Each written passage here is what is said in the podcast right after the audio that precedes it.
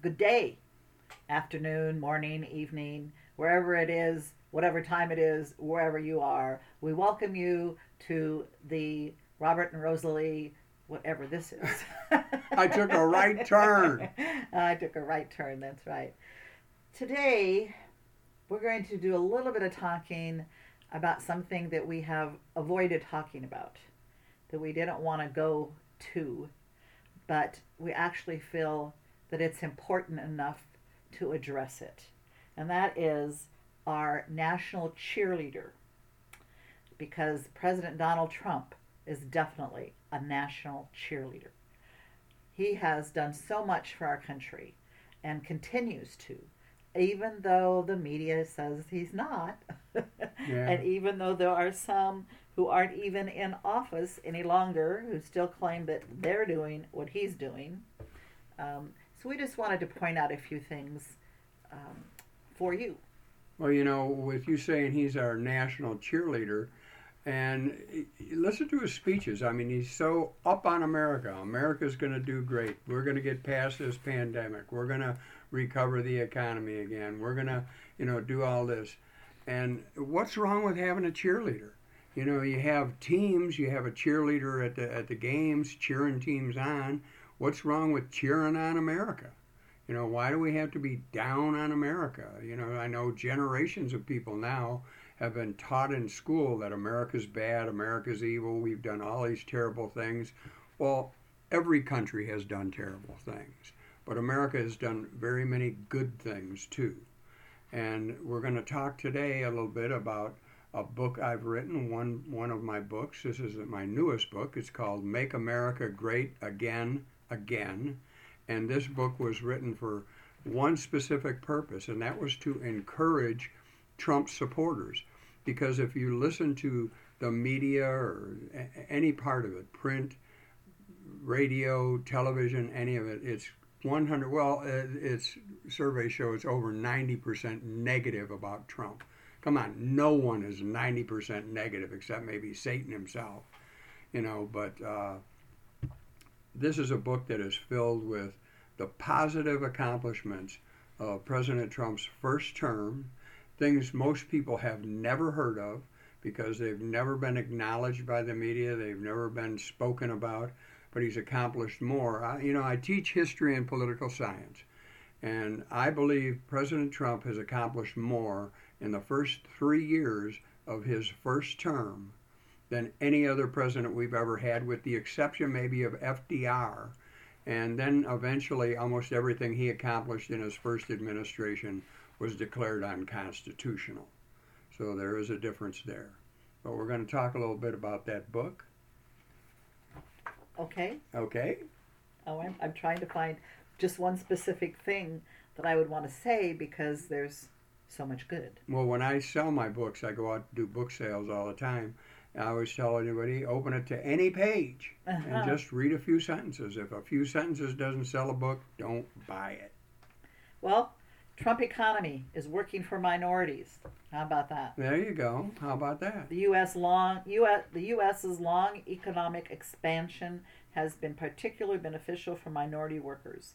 The unemployment gaps between both blacks and whites, as well as Hispanics and whites, have reached all-time lows. It's not just that the job market has been good for minorities; it has been historically good.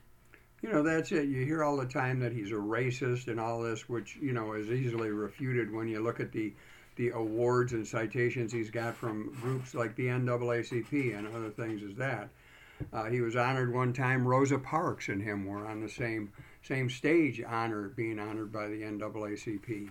But if you look at his record for how he's helped minorities, it's it's better than anybody. You know, it's better than anybody. Their employment was better. Their home ownership was better.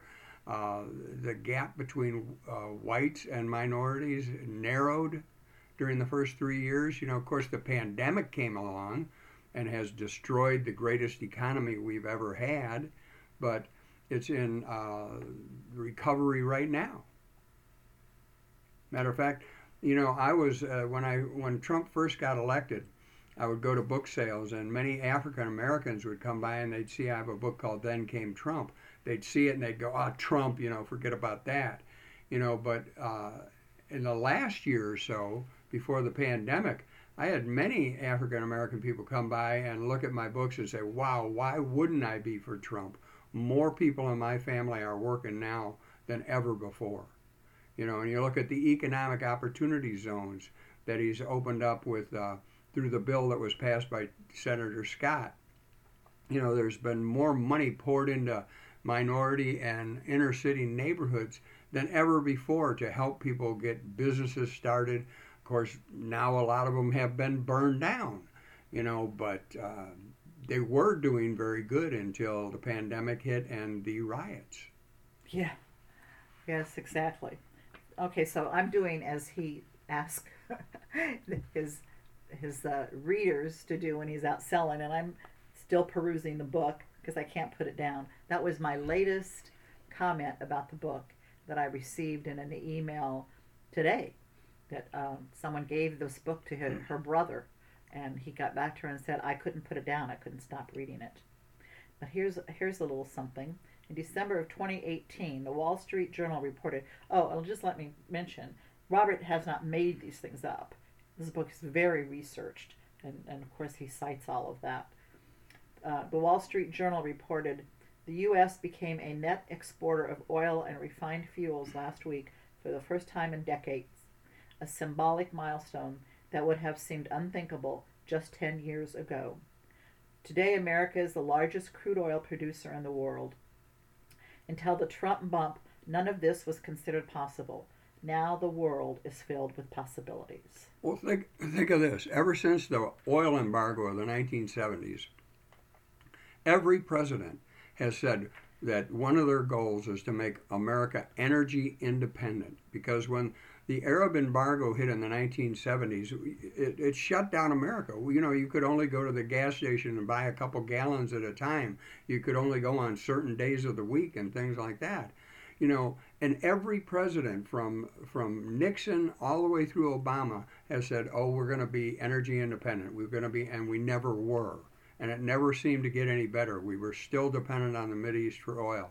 Well, President Trump got in, and he just went with drill, baby, drill, as well as all of the above. I mean, he's he's he's helped every type of energy, and here we are, just three short years of this and we're the largest oil producer in the world. When it comes to East oil, we can tell them, keep your oil. We don't need it. We, we sell oil all over the world now. You know, so this is just one of the things that we can see. And President Trump is constantly, constantly telling us that we can do better no matter how good we were doing. Under him, after that first three years, we had the greatest economy the world had ever seen. And what did he say? We can do better. The best days are still yet to come. And that's what he's saying to us all the time. He's our cheerleader. Yes, and he's good at it. Um, I'm looking again for one more, just one more. One more. Yes. Well, you know, if you listen to the media, you would think that President Trump was the worst thing to come down the pike. But if you look at what he's done, you get a completely different picture. One case in point is the VA. You know, if you remember under President Obama, people were on waiting lists so long they were dying. And this was a, a scandal that went on and on and on for the last his whole last term. And no one was reprimanded no one was called to account, and it just kept going on. Well, President Trump got in. He passed a law with Democratic support. A lot of these things were done bipartisanly, but he gets no credit for even passing them. They don't even mention them. But he passed a VA Reorganization Act that not only held all those people accountable, but made it possible for everybody in the VA who goes to use VA services, they get a cre- get a card and if they don't get service within a certain amount of time, they can go to any doctor they want and the VA will pay for it. Yes, thank God. Thank, thank God. God. our veterans deserve that. Well, I almost said the word so. no, that'll go back to another story. Right. You know. Well, as you can see, just from what we've said, the little bit we've said, that's just a, a spit in the bucket of what Trump has done for us, for our country, for our, us, our other people.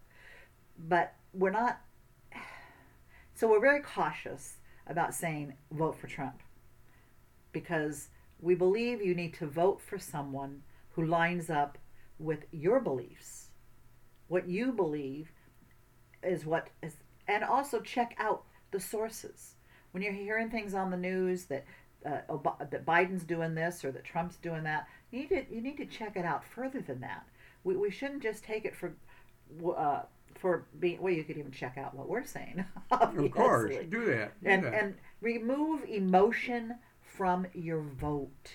So many people have got stuck on the fact that well, he's not presidential because of how he acts and what he says. He's just not presidential.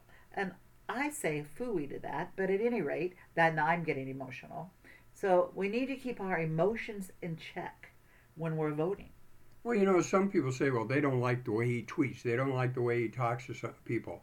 Well, I have to tell you, I do. I've been waiting my whole life to hear somebody who believes in capitalism and believes in free enterprise and personal liberty to stand up and talk back to these guys who keep telling these lies and shutting everybody else down and thinking they can destroy anybody they want just with their media.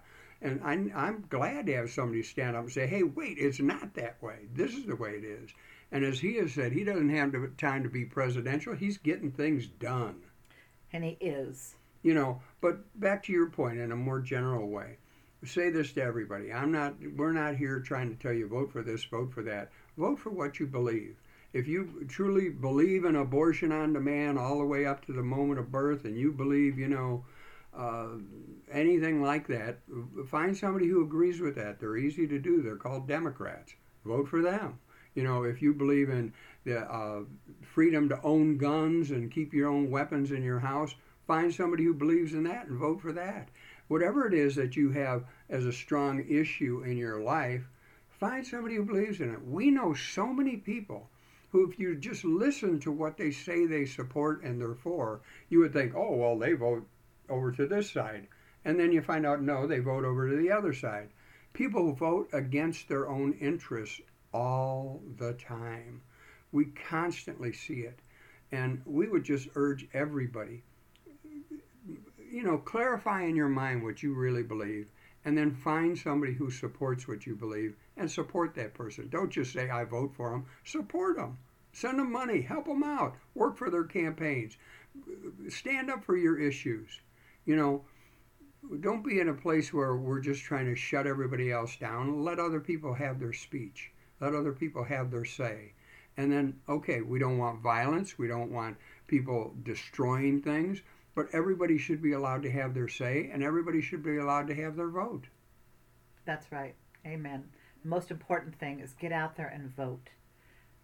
You know, and as I end many of my my my articles, is keep the faith, keep the peace, we shall overcome.